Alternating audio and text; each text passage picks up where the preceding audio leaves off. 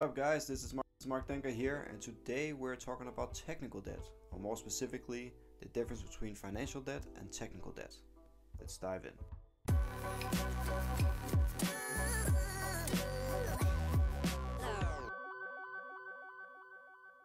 Guys, guys, this is Mark Denker here and today we're talking about technical debt and financial debt.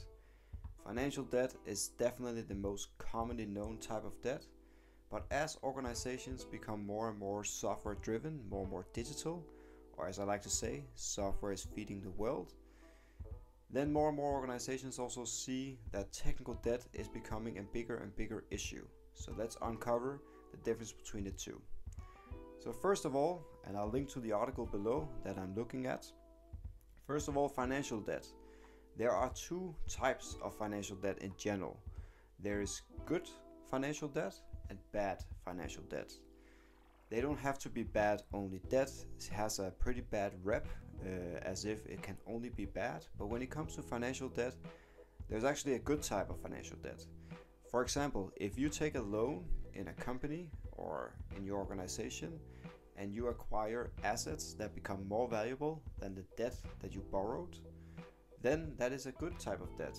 You generate more income uh, from the assets that you acquired than the debt that you took. So that is a good form of financial debt. A bad type of financial debt is obviously when the assets go down and you build up net negative equity. So building up negative equity could be, for example, if you borrow money and pay an interest and you don't see the returns on the money that you invested, uh, that you originally borrowed, and therefore the assets either decreased in value or became stagnant, but because you paid interest, it becomes a net negative for your organization. So there are two types of financial debt, good and bad. And I think that's one of the key distinctions between technical debt and financial debt.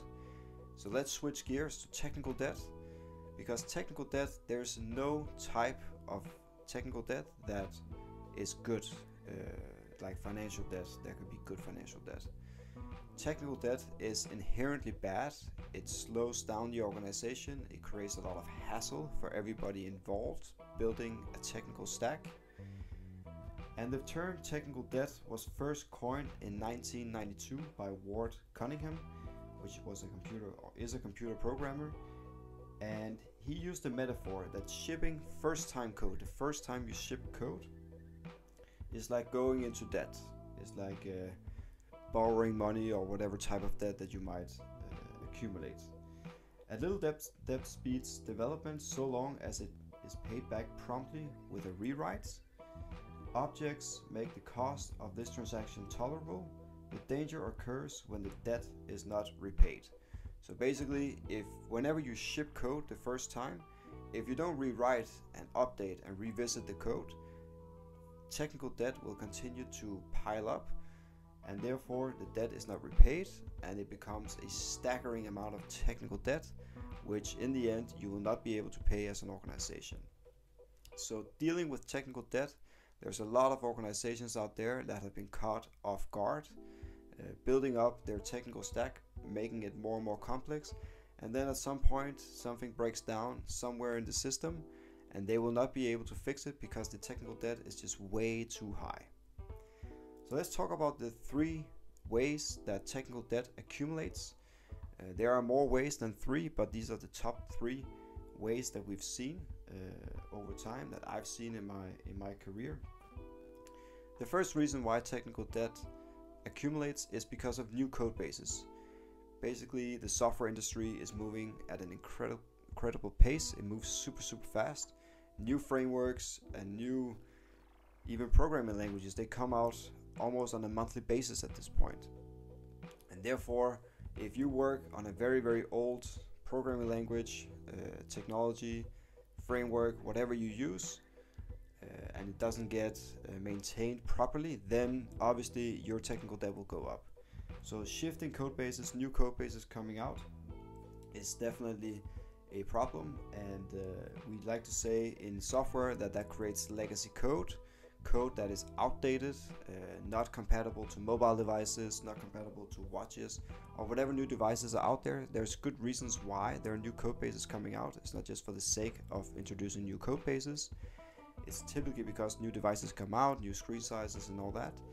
And therefore, if you don't rewrite, revisit your code, you will end up building up an incredible amount of legacy code and therefore technical debt. So that was number one, new code bases. Number two is what is known with a fancy word as software software entropy. So over time, software becomes complex. You build on top of uh, the next layer, uh, and therefore it becomes very costly to maintain. Uh, due to continuous changing, uh, it becomes very disorganized very fast when you uh, when you build on top of pre-existing code. And this is what is known as software entropy. Basically, complexity building up, uh, making it harder and harder to, to do anything with the system. And that's, in a nutshell, what technical debt is all about.